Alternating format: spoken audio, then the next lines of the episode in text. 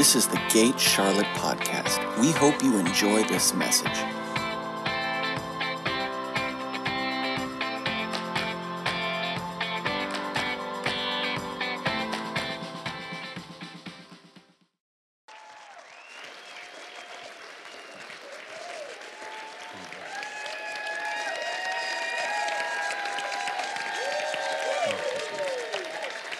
Thank you. Brian, thank you. You guys are so kind, Jonathan and Brian and I, just talking back and forth about how honored we are to be here. It is true, you you guys are excellent. There's an organic excellence about the family that you've created. That's what God's building. He's building a family. He's not pulling together just a crowd or a congregation. He's building a family. If God was building something other than family, he would not have called himself Father. And uh, it's not often that I hear a spontaneous sound erupt from the people of God without some sort of coercion. And when I hear the sound, something just, the sound. The sound is passion that has found a place to burn. And always keep your passion for God hot. Keep your passion for God burning. Because when your passion goes, your character is soon to follow. Show me a person with no passion for God, and I'll show you a person who spent no time in the presence in recent days. In the world, you eat to get full. In the presence of God, you eat to get hungry. Show me somebody who has a hunger for the presence, and I'll show you somebody who has spent time at the buffet. Mm-hmm. We don't hunger from a place of lack. We're not hungering for something that we don't have. We're hungering because we've tasted and we've seen that he's good and we want more. Yeah. Just keep your passion and your hunger hot. The fire burning. Never let it die. It can. I'm telling you. You got three voices you contend with. You got the voice of God, which is awesome. You got your voice, which is pretty good. You're made in his image and likeness as long as you're surrendered to that union of you and God in Christ by the power of the Holy Spirit. You also have the voice of demonic influence. That's out there too. And a lot of times people think because the devil is defeated means he doesn't exist. There's no war between God and Satan. That's a done deal. And the only fight you're called to fight is the good fight of faith. But there is war between the demonic and the angelic. Even within the context of the finished work of the cross and the new covenant, a defeated devil can still talk and try to invite you into agreement. Well, you don't have to listen. Anything that erodes and steals the love, joy, and the peace and the righteousness of the kingdom of God in your life, well, you know where that comes from. I guess what I'm saying is don't let anybody kill your buzz. I don't know.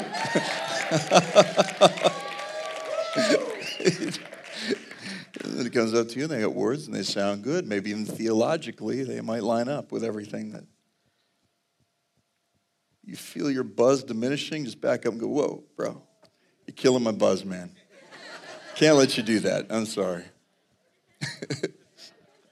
I'm hearing a lot of facts but not a lot of truth, so, so I know truth is going to just light my fire. Mm-hmm. Woo. Well, we don't want to get weird.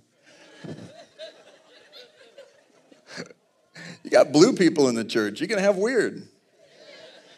Came from Austin, Texas, and the motto of the city was keep Austin weird. And the word weird, you look up the word weird, it means pertaining to the supernatural. Stay weird, people.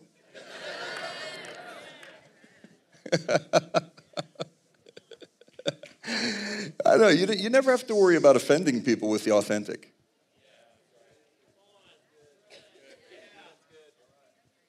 You never have to worry about offending people with the authentic. People are looking for authentic.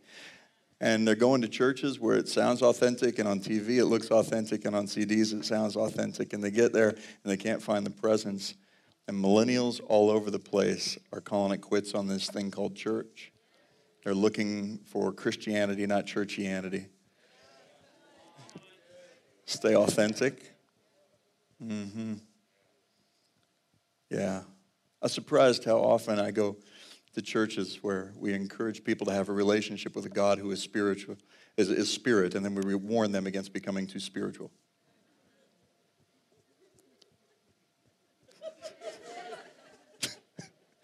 So ironic. You never have to worry about offending people with the authentic. The authentic gospel will always offend the mind to reveal the heart. And when it does, man, whew, you're free to become who you really are, who God has always known you to be. Uh-huh. Well, Tracy, come here and rescue me for a second. Tell them what you saw and what you heard. This is my wife, Tracy, you guys. Come on.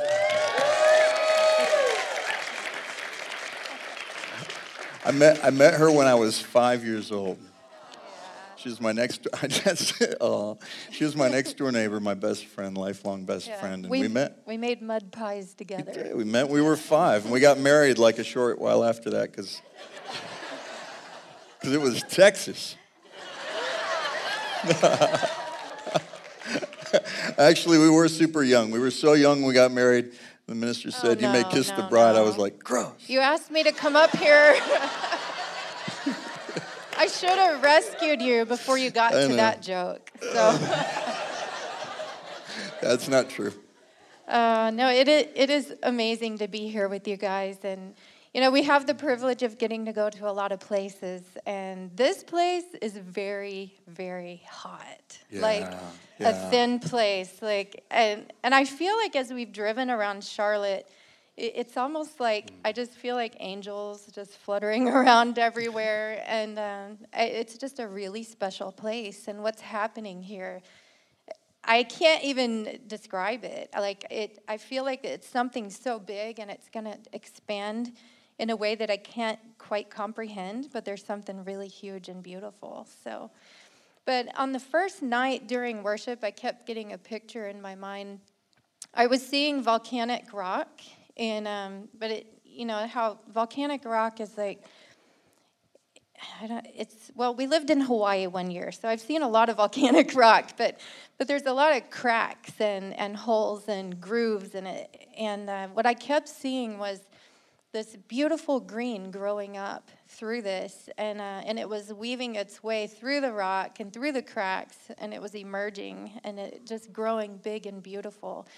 And of course, with volcanic rock, you know, there's fire involved. So, you know, I feel like you guys, there's something about this place, you know, you've come through fire, and, and there's something big and beautiful coming out yeah. of it.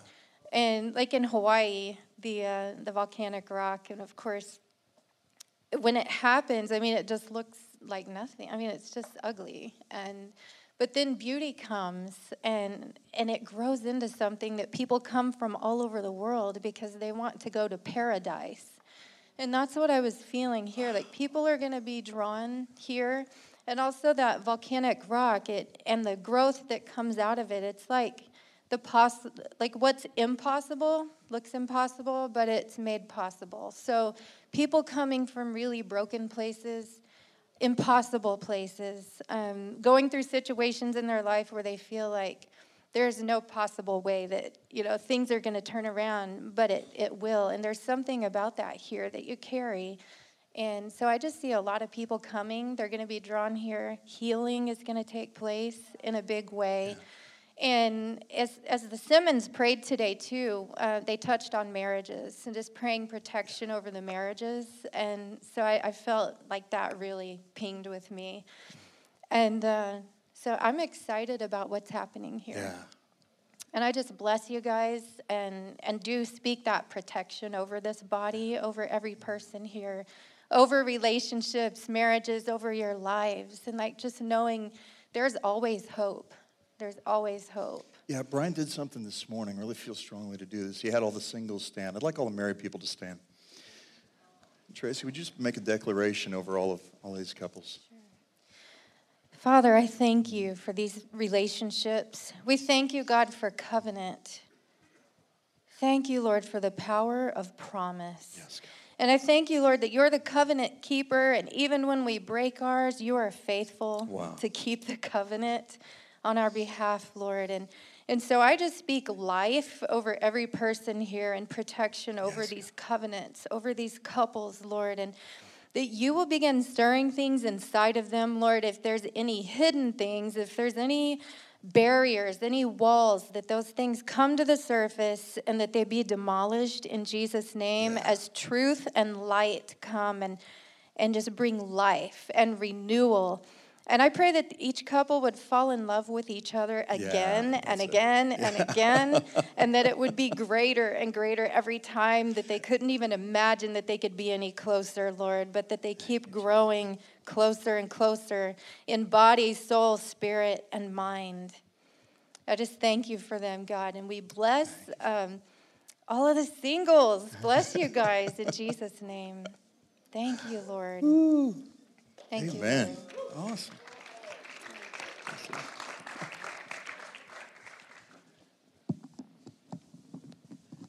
As you married couples and families in here, you see singles around you, adopt them.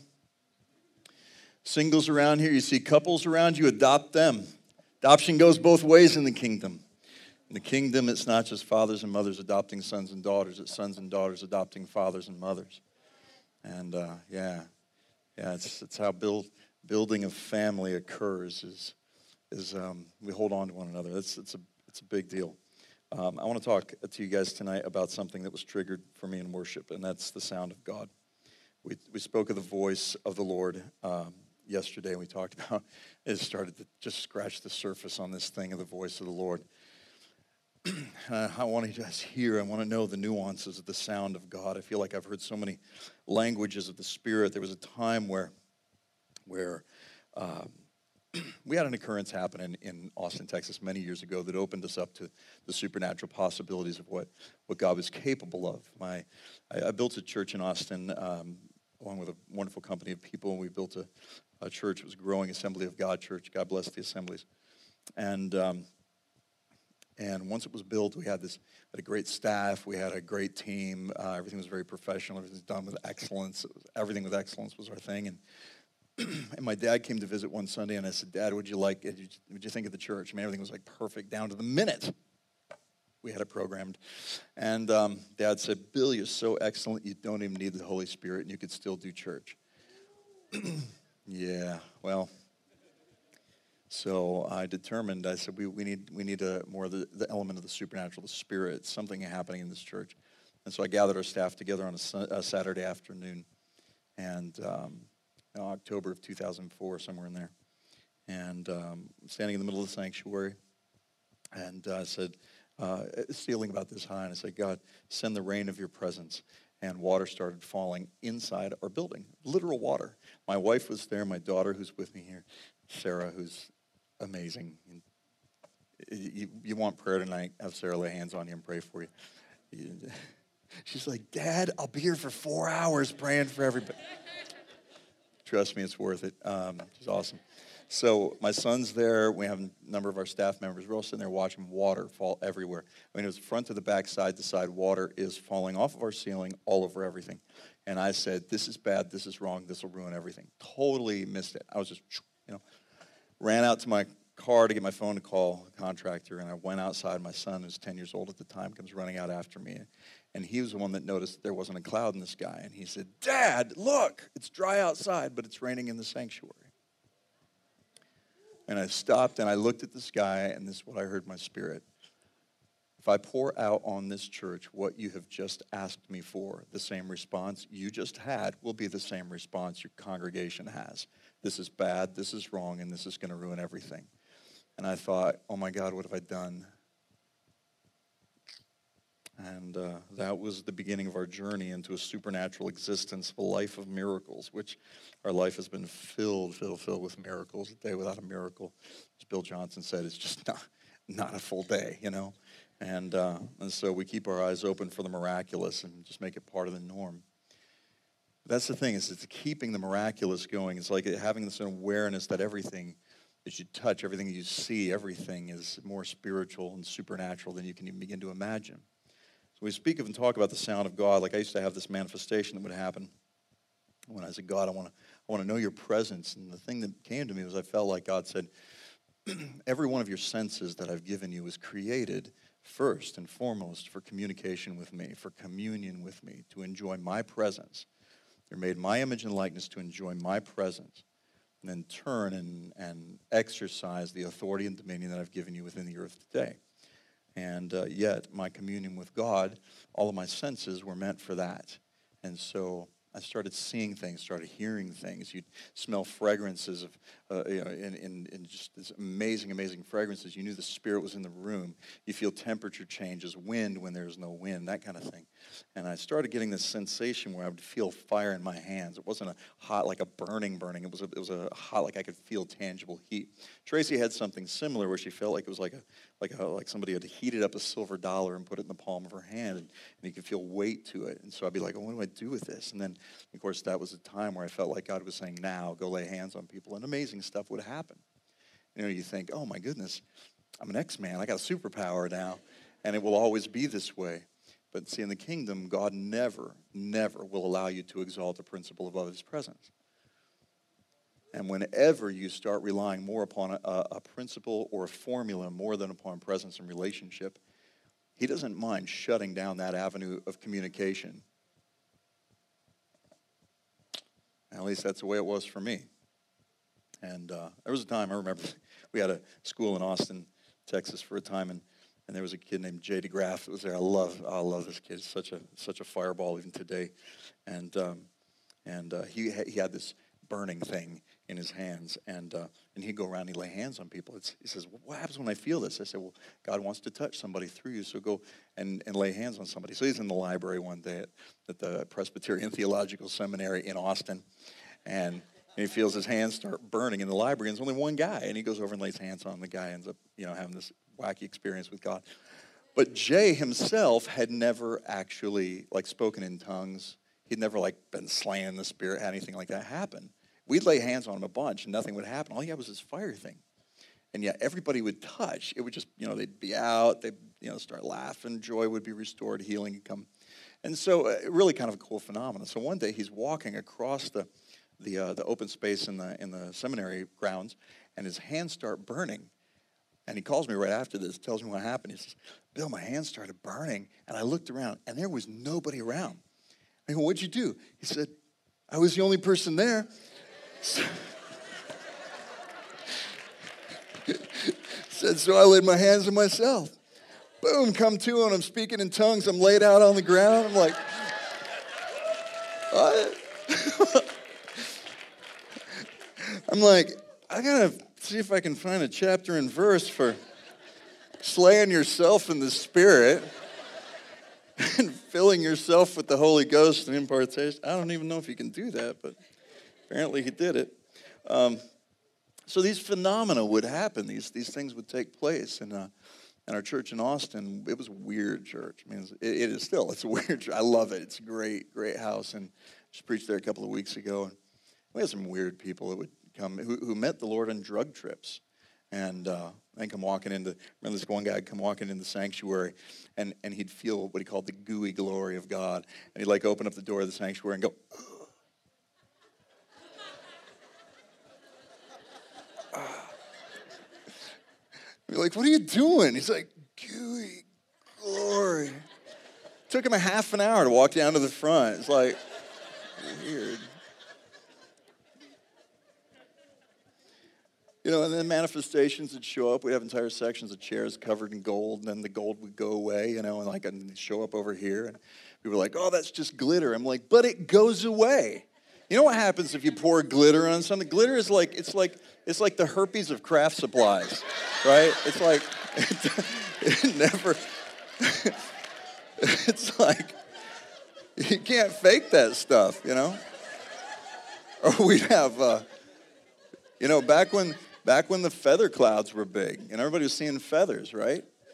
Feather clouds there. We have white feathers. You, you can Google, you know, uh, Cathedral of Praise, Austin, Texas, and you'll see a YouTube video of a Jeff Jansen meeting in our church where feathers were just swir swirling around like a, like a hurricane in there. It stopped the whole meeting. Everybody's like shooting video up at the ceiling. It was like ridiculous, you know. And then when the white feathers, hey, when that got old, then we got colored feathers. We got red, blue, yellow feathers. And people were like, well, somebody just like put, you know, feathers in front of a fan or stuck them in the vent. But when the service was over, you couldn't find a single one on the floor. We had people finding gemstones on the floor. We had a lady that found a diamond, got it put into a ring, sold it off, paid some debt. Uh, it was crazy stuff, like weird, weird things that would go on. But then there came this point in time where it's like we became so enamored, in a sense, with, with the weird thing that was going to happen this week that one day it just went, done. But here's the crazy part. The presence didn't lift. He just wasn't, he just wasn't validating his presence with a, with a manifestation that we could see as much as it's just you'd walk in the room and you knew the presence was there. You come together as a gathering, you knew the presence was there. So we don't validate the presence by the manifestations. You got to learn to hear his voice, whether the gold or feathers or anything shows up or not. I think the growth that we experience in our lives is most, is most evident in the times when we steward moments of insignificance.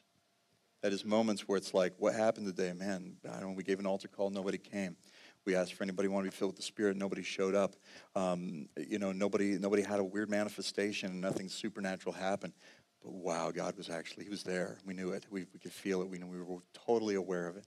And when you become the, that place where you can, can understand that, it's like Elijah. Elijah, who comes down off of Mount Carmel. You guys remember this? I believe it's uh, First Kings nineteen. Elijah has come down off of this amazing experience on Mount Carmel where the fire of God has fallen. He's actually seen the physical manifestation of the fire of God fallen, liquefy rock and everything of the sacrifice, even the water. And, and then uh, Elijah has a run-in with Jezebel, and she's able to actually speak a lie that he believes enough to where it discourages him to the point in First Kings nineteen, he says, God, just kill me now. I'm the last one left. And the interesting thing is he's not. There's seven thousand who haven't bowed their knee to Baal. But here's what I want you to see. Elijah doesn't have his facts right. But God isn't interested in getting his facts right. That's not the cure. A lot of times you see people, well, they got that wrong. Well, that's not actually right. I need to correct that. We have a knee-jerk reaction to correct everybody's erroneous facts. Here's what God does with Elijah. Elijah's in a cave. He's in isolation. He's even suicidal. In other words, he wants to be taken out of the earth.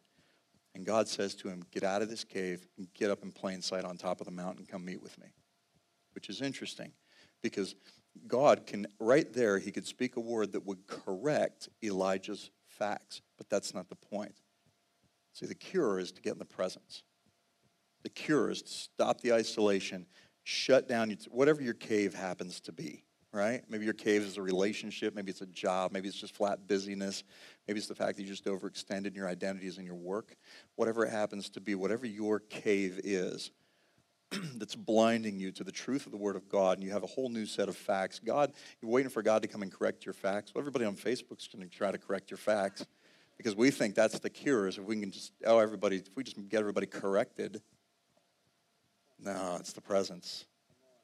It's the presence. I, I seriously think that, that God's a lot less interested in correcting our version of the facts than we are.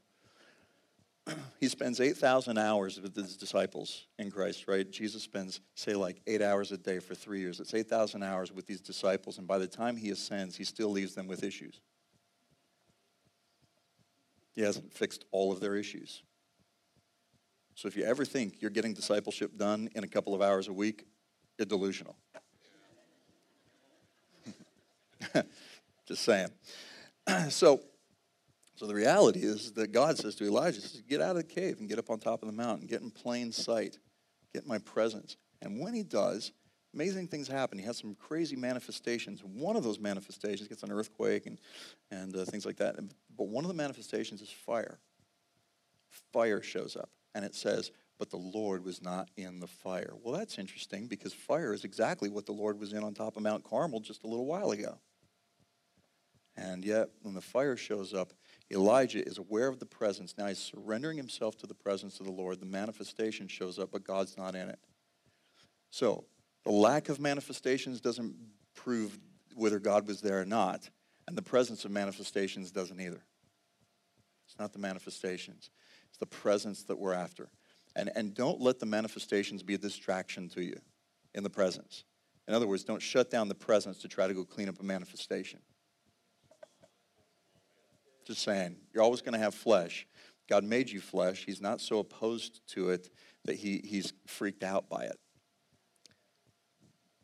It's okay. You're always going to have flesh when people are trying new things and trying to, like, I'm trying to hear from God. Maybe I should lean a little this way. Maybe, I, you know, and and then and then God just takes somebody and he has two people stand up front, and this person here just wants to be serene and quiet, and this person over here, he grabs them and shakes them around a little bit and says, let's dance. And this person's doing this thing, and this person's getting frustrated, and this person's getting frustrated because this one's not doing what this one's doing.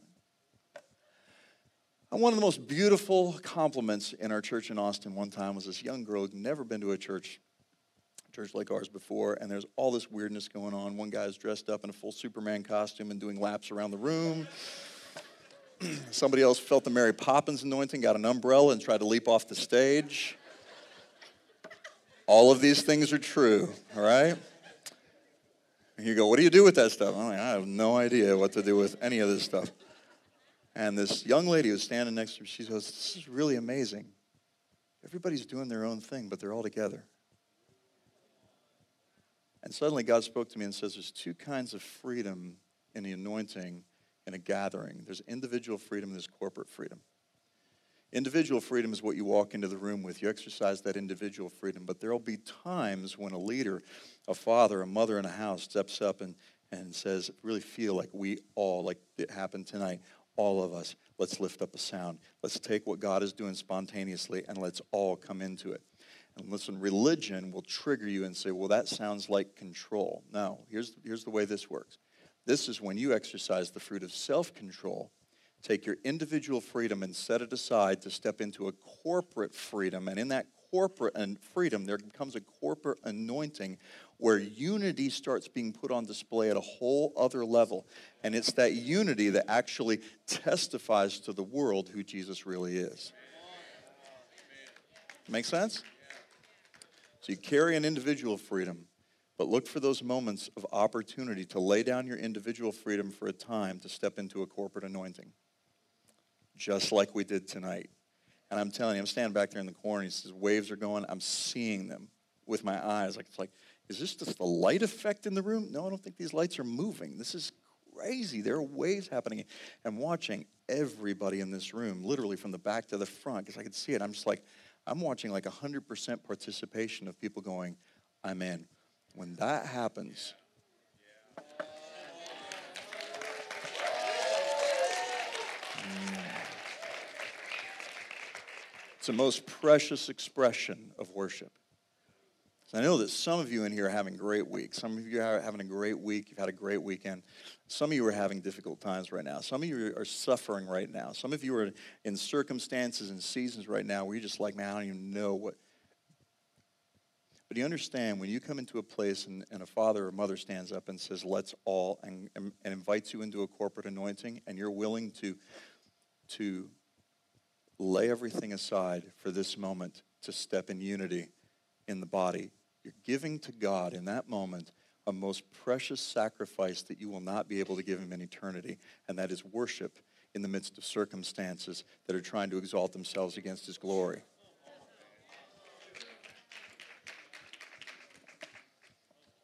It's not going to be a problem before the throne. All the circumstances to be done before the throne. But, uh, oh, my goodness. Mm. All right, I should probably preach something here. All right, so John fifteen, uh, everything in this world, supernatural, spiritual, is held together, according to Colossians one, says he holds all things together by the power of his word, or the word of his power. The word became flesh and dwelt among us. The spoken, the, the sound of God, the vibrations of God. Science itself will tell you that this thing right here, it's made up of more nothing than something. This thing right here feels so solid is actually more empty space than substance. Why? Because there's atoms. It's fascinating. I love science and it's all this stuff. And it, and it testifies so much to the things of God. And, and you take your atoms with your protons and your neutrons. I'm going to dumb this way, way, way, way down just for me. But you take your protons and neutrons. You take, you take your, you take your uh, atoms and you put two atoms together. you know, they always wondered why atoms don't fly apart. Like, why do you stay together? Like, why when I throw my arm out here, my hand doesn't just fly off the end of my body? Why is this thing held together, and why does it retain its shape? And then, then they built, uh, I don't know how many billions of dollars they spent on the Large Hadron Collider just to come up with what, what the Bible's been telling us all along, that he holds everything together by the power of his word and the word of his power. And they split these atoms, and they found what they named the Higgs boson particle, and you might have heard about it in the news, called the God particle. And what they discovered is that when you take two atoms, you put them together, a third, boom, just appears. It's a weird thing. It's like it's this third one that just sort of like pulls them all together. And I'm making a figure eight, but this atom doesn't do that. It actually appears here, then here, then here, then here, then here, then here, and sometimes two places at the same time. And they can't exactly tell what in the world the thing's going to do. It's very unpredictable, but they know there's this mysterious third particle that just somehow appears out of nowhere that holds these atoms together. In him all things consist, and he holds all things together by the power of his word and the word of his power. He literally, that's why it says all things, in him all things consist. That's why Paul was able to, and, and make such a radical statement in, in Colossians two, two, nine, and ten. He says, that the fullness of the Godhead dwelt in bodily form and in Christ, and in him you have been made complete. In other words, you're already made complete in him. You just don't know how complete you already are. And then he goes on to say that there's no barbarian, Scythian, slave, or freeman, Jew, or Greek. Christ is all and in all. What is he doing? He's looking everywhere, and everywhere he looks, he sees Christ. Even out of the mouth of the atheist that said there is no God, Paul's looking at everybody, and he just sees Jesus. He sees the sound of God literally holding the entire universe together on an atomic level. In Christ, all things in him hold together. Now, uh, when God turn the lights of the universe on, he did so with speech, which is fascinating because we need an atmosphere in order to perceive speech, sounds, or words. But God spoke words without an atmosphere to speak into, which means his speech goes much deeper than just sound waves flowing through the air. Yet, when the word became flesh and dwelt among us, he submits himself to all of our uh, familiarity, the things that we're familiar with, uh, being in flesh. And, and living and doing life in flesh and eating food and breathing air and speaking words of spirit and life that carry substance. They also carry sound. And there's so much about this in the scripture. It's worth going and taking a look at like quantum science and how it relates to scripture and how it's essentially, I have a, I have a cousin that's a, a professor at M I T, and, and um, they'll tell me that, you know, quantum is just a really scientific sounding word for scientists saying, yeah, we have no idea what we're talking about. So, uh, so really everything in the universe is sound, and I believe it's the sound of God. And so when Jesus shows up, and one of the things I'm really interested in is when you speak, you release spirit and life, right? But I want to know, why are you talking? Like, what exactly is behind the power of the sound that you're releasing? And, and if as you are, so are we in this world, then what does that mean for my own words? So I've started to become really conscious. And I'm trying to become more so, conscious of the words that I speak and the power behind those words. Life and death are in the power of the tongue. That's not just a poetic way of saying, talk nice. Life and death are in the power of the tongue. Your ability to create sound that emanates from a spirit surrendered to the Spirit of God can actually produce a wave through an atmosphere that, upon impact, can have life-giving impact. Effect. So when Jesus, anywhere he says, I'm talking to you for this reason, I'm interested. I want to know why. In John chapter fifteen and John chapter sixteen, Jesus makes a statement three times. And the statement that he makes goes like this. These things I have spoken unto you so that. And the first place I want you to go with me is in John chapter fifteen. It's going to be in verse eleven. And Jesus is coming up on the end of his ministry here. And he's been walking with the disciples. He's been talking about abiding in me and I in you, and ask what you will and it will be done for you, and my Father's glorified, da, da, da, and all these things. Beautiful, beautiful teachings. Then he gets to this part where he says, these things I've spoken unto you so that my joy might remain in you and your joy might be full.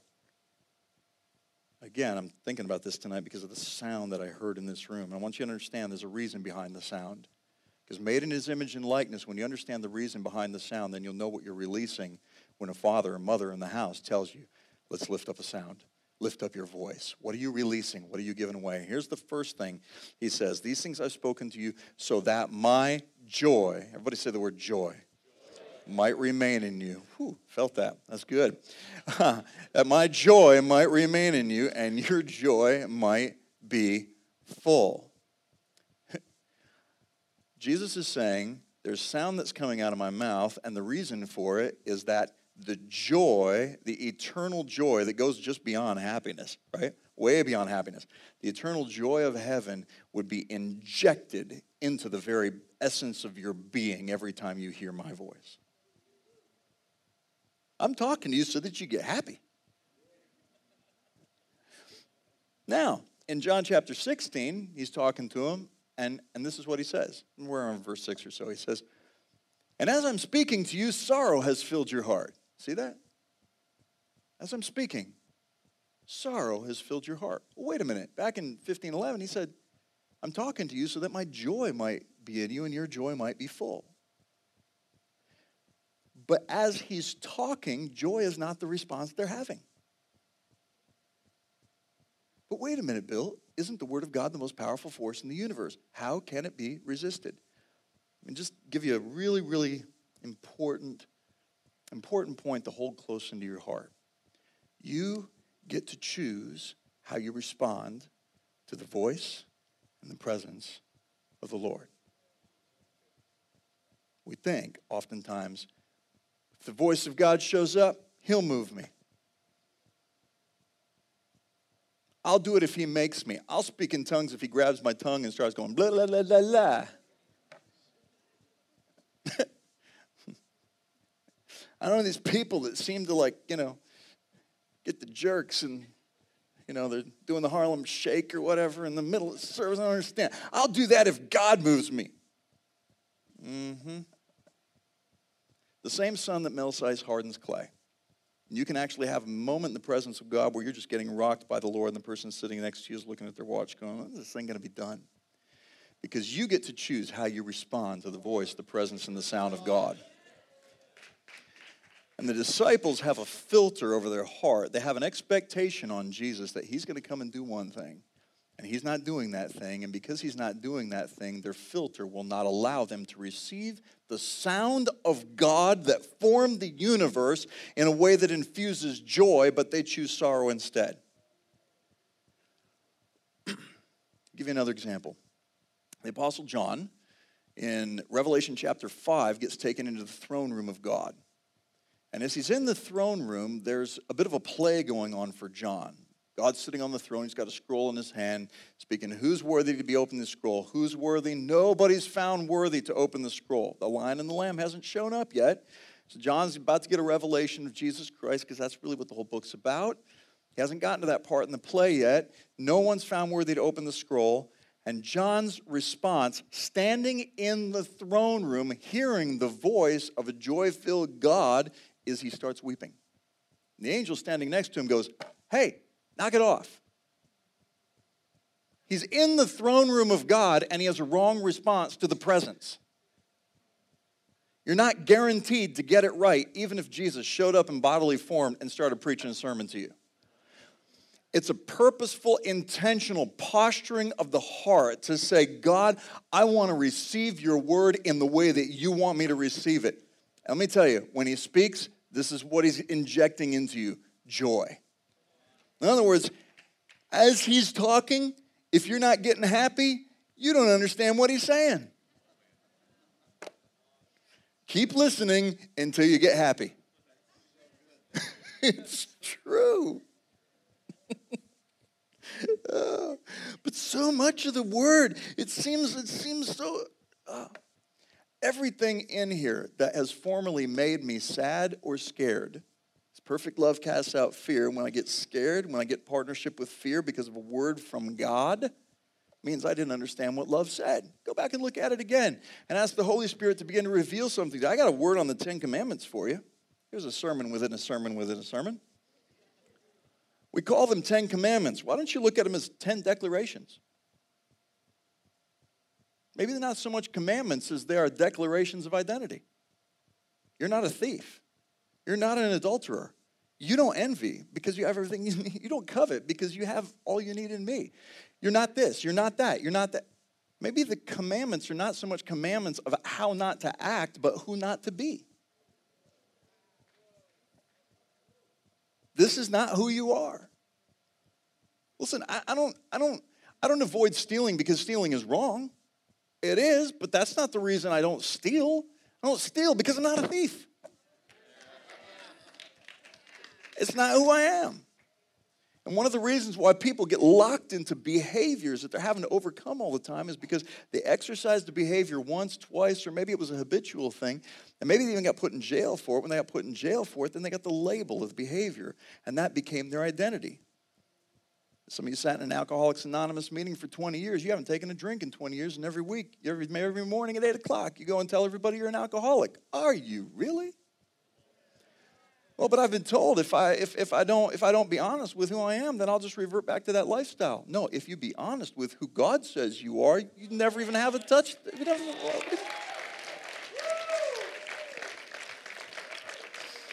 I'm not doubting on A A. It's helped a ton of people, but there's a, there's a thirteenth step, and it's letting the Holy Spirit reveal to you who the Father says you are, and coming into agreement with it. So. I'm trying. All right, second thing. Let's move on to point two. It's only three points in this message. Point two is sixteen, verse one. John chapter sixteen, verse one. These things I've spoken unto you so that you may be kept from stumbling. Oh, this is it, Bill. I get it. So if I say, I take all of the things that he tells me not to do, as Jonathan was talking about, over a thousand commands from the New Testament, right? Uh, if I could do all those things, then I will be kept from stumbling. In other words, doing those things is what that's what's going to keep me pure. Well, if you go back to John chapter fifteen and verse three, Jesus has uh, been walking with the disciples down through the Kidron Valley. He's going down through vines and grapes and all this stuff, and he's doing all these analogies of being in the vine and everything. And then he somehow says to the disciples, at some point during this walk talk, he says, and now you're clean through the word that I've spoken unto you. Well, let's just say that John and I are, uh, we're a couple of the disciples, and we're kind of lagging in the back. And we're sort of catching like every fourth word. And all of a sudden, we're just like walking along, trying to hear Jesus, and, and I hear, now you're clean through the word that I spoke. And I'd be like, whoa, Johnny just said we're clean. What, I forgot. I missed it. What did we do? I don't know. Jesus says, what are you guys talking about? I'm sorry. You just said we got clean, but I think we missed like an action step here. Uh, everybody, everybody do something. We didn't do it. We were supposed to like hop or something. What do we do? Huh? No, no, Bill. Um, I'm talking, and now you're clean. I don't think I understand. All right. I'm here talking, sound is coming out of my mouth, you're in the room, and now you're clean. But we didn't do anything. Exactly. Presence. Was God speaking over me? Absolutely. The Bible says he's been rejoicing over you from before the foundation of the world. He rejoices over you with singing. Rejoicing over you with singing means that that song has lyrics. You understand that God has been singing over you a lot longer than you've been singing over him. We gave God, what, forty-five minutes, an hour of worship tonight? That's fine. Don't think of it as God sitting up in heaven going, oh, yeah, I like this song. Not this one so much. Not this one. Oh, oh, oh, here's my favorite. Oh, I... love it when Tiffany sings this one. This is great. Guys, gotta come here. Angels, bring the angels in. We gotta, you gotta hear this one. This is my favorite. Pull up a chair. And listen to these guys sing for me. No, no. He rejoices over you with singing. You know the only reason that you have an appetite to worship because you are made in the image and the likeness of the one who's been singing over you since before the foundation of the earth.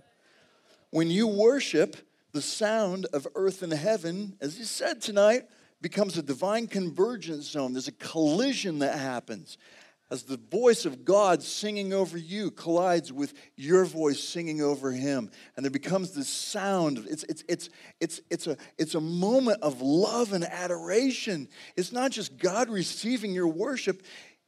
His lyrics over you go longer than your lifespan on this earth. It says the, the thoughts that he has for you, according to Psalm one thirty-nine, outnumber the sand. I'm no expert in sand, but I do live in Florida, and we got a little... A lot of sand down there. Hmm. You understand that if you could just come into agreement with ten grains of sand worth of what God believes about you, it would change your whole life? I'm not talking about the state of Florida, the Sahara Desert. We haven't even gotten that far yet. Let's just do ten grains of sand worth of what God believes about you.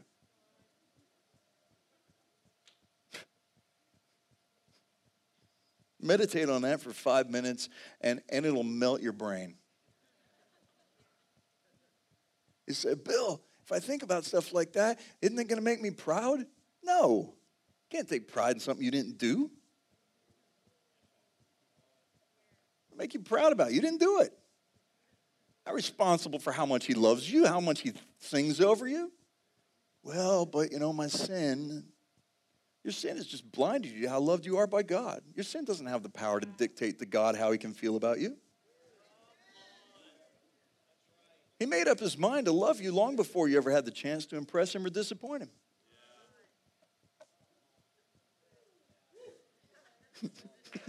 It's true.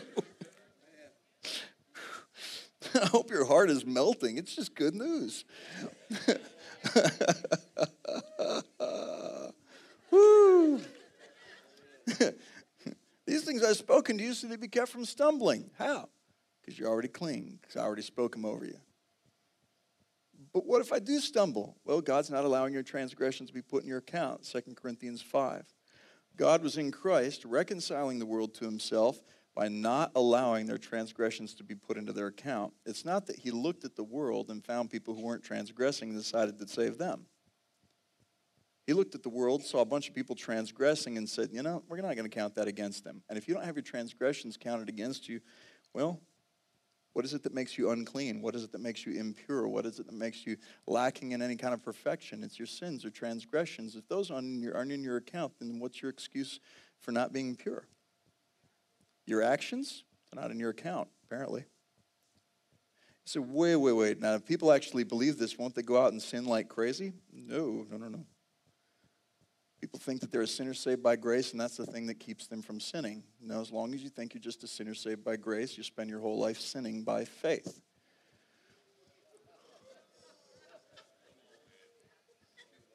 Because faith is an exercise in belief. When you have a belief in an identity that Jesus died to sever you from, then you'll return to that belief system as a, as a, you know, as a reference point on how to do life.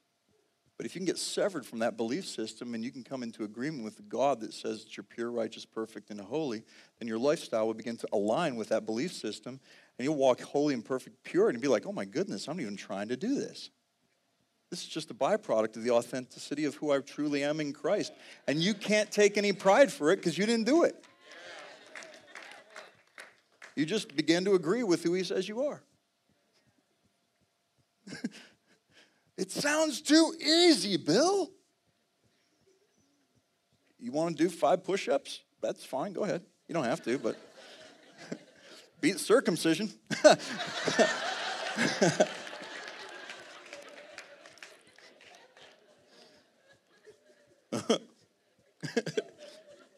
I give you something to do. You'll think that you got, got a chance to take some credit for the salvation that you got.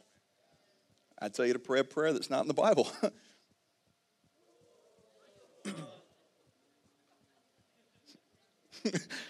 mm, mm, that Sacred Cow barbecue is lighting up again, isn't it? It's not. One of the most erroneous, one of the most, I mean, look, it works for some people. I think it's nice. It's good. Introducing people to Jesus is invite Jesus to come into your heart. No place in the scripture where that happens. The gospel is not you inviting Jesus to come into your heart. He holds you together by the power of his word and the word of his power. He's pretty close. The, the gospel is him inviting you into his.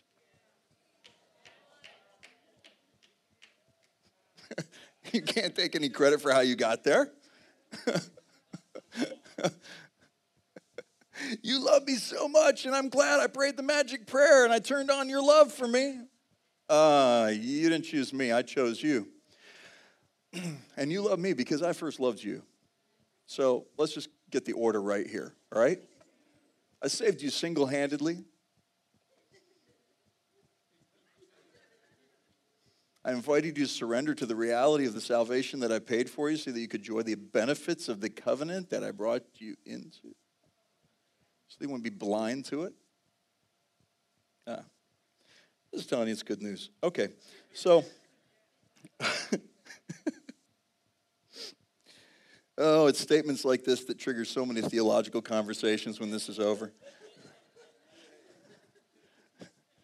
Direct all your theological questions to Jonathan Welton.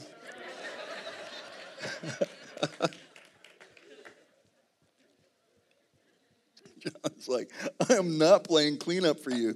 We're not doing this. Uh, last one, point three. John chapter sixteen and verse thirty-three. These things I have spoken to you so that in me you may have peace. I would have loved if he would have just stopped right there.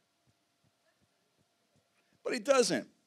In this world, you will have trouble. But be of good cheer. Remember that joy thing? Be of good cheer. I have overcome the world. Now, here's the cool thing. God is the Lord of time. He can do whatever he wants with it. All right? So if he wants to reverse it, if he wants to turn it upside down, if he wants to roll it slow, if he wants to back it up, fix something in time, replay something, whatever. He can do whatever he wants in time. I think it's fascinating because you got you got characters like, like Sarah in the Bible, who the historical record said that Sarah heard the word of the Lord and laughed.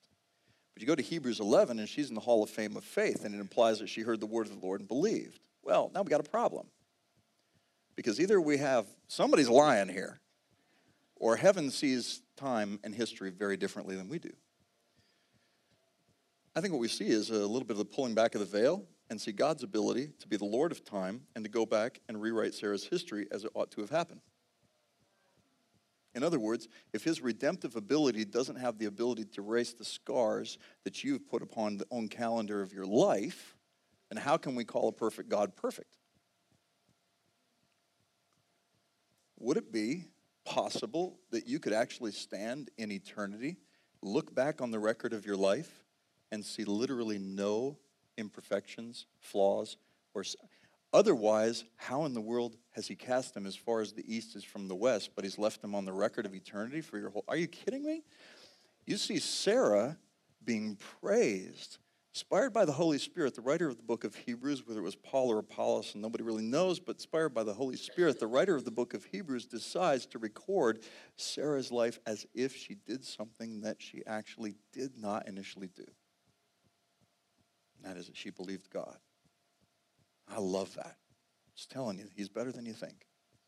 Really is better than you. Some of you in here, this ought to make you absolutely happy because you think, you think that there's a scar on the human record of your existence that can never be washed, washed away in eternity.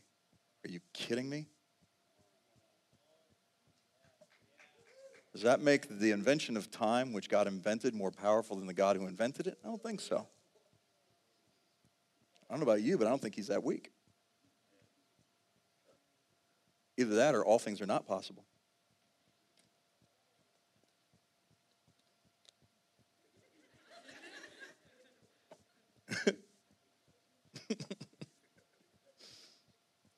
So I want you to see what he does with time here because it, it's, it's a funny thing. In this world, you will have trouble. Now, and the way we know time is past, present, future, right? Three tenses. In this world, you will have, what is that tense? Future tense. In this world, you will have trouble. Ah, be of good cheer. I have. What is that? Past. That doesn't make any sense. Yeah, unless he can move around in time however he wants. So in other words, what he's saying is this. You know the trouble that's coming in your future? I've already been in your future, and I've already equipped you with everything necessary to deal with every challenge that is coming.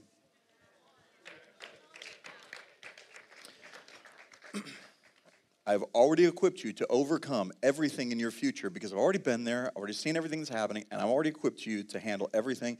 I'm there, overcome it, you and me, we're together. You'll never face a challenge or a battle that you are not one hundred thousand percent equipped to walk out victorious on the other side. Never. So now you can be of good cheer. Because he has overcome the world. Now, ready for the punchline of this whole sermon? Fourth point. Oh, there's a bonus point. He said, but wait, there's more. He says three times in here, these things I have spoken unto you, so that, or the first one, release what? Joy. The second one is so that you may not kept from, you'll not be kept from stumbling, and that is righteousness. And what was the last one? Peace. Romans chapter fourteen and verse seventeen, the kingdom of God is defined as this, righteousness, peace, and joy in the Holy Spirit. In other words, the kingdom of God is in the Holy Spirit manifest as righteousness, peace, and joy. Every time Jesus makes a sound, he's releasing the kingdom. What were we doing in this room tonight? Shifting atmospheres, releasing the kingdom of God. It's the declarations of God through the people of God that shift the atmosphere and bring the kingdom manifest here on the earth. What is the kingdom of God? I asked a dear friend of mine, wrote his first book on the kingdom of God forty-seven years ago, uh, Papa Jack Taylor. I said, Jack, I said, give me the kingdom in a nutshell. He just wrote a book called Cosmic Initiative. It's his manifesto on the kingdom. He did the foreword for the, Bill Johnson's incredible book, When Heaven Invades Earth, and, and is uh, some father of so many amazing, amazing um, uh, just revelations on the kingdom. And this is what Jack texted me. I was in Ireland at the time, and I said, give me the kingdom in a nutshell. I wanted to get it right, so I wanted to go to a guy who's been like soaking in kingdom revelation for longer than I've been alive. You text me back verbatim, this is what he said. The kingdom of God in its largest scope is the rule of God over everything and everybody everywhere for all time and eternity. In its earthly sense now, the kingdom of God is the silent and steady rule of God over everything everywhere on earth, though not recognized by most. In a personal sense, it's the rule of God over the individual lives through the indwelling Christ. The kingdom is righteousness, peace, and joy in the Holy Spirit, who is working in us to conform us to the image of Christ who dwells within. You and I are but vessels which Christ is living through by his Spirit, and we're being transformed day by day into his likeness. Listen to this. The kingdom has come, is coming, and will come. It's transcendent and transforming, and his power, its power is God working in us to both will and do his good pleasure. This is my favorite part. The kingdom cannot fail. The kingdom cannot fail.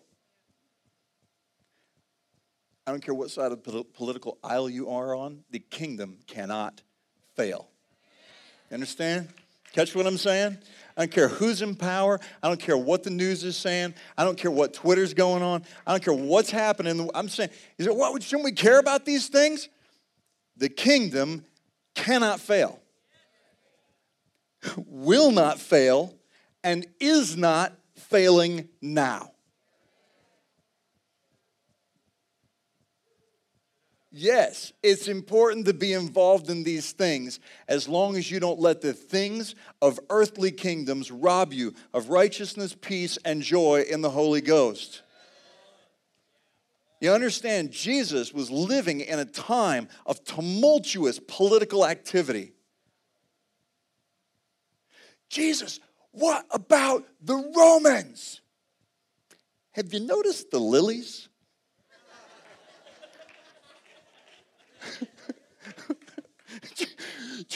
Jesus, have you read Twitter lately? The leaders are tweeting, and it's ridiculous. This crazy stuff. Guys, check out the sparrows.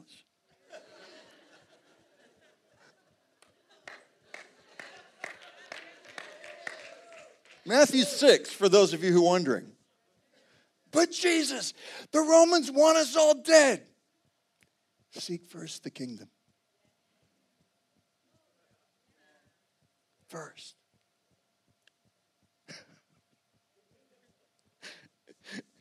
This hippie guy isn't taking politics seriously enough.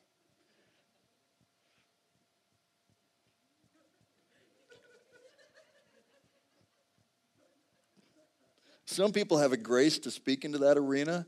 I asked the Lord if I had a grace to speak into that arena, and he was like, no. Nah.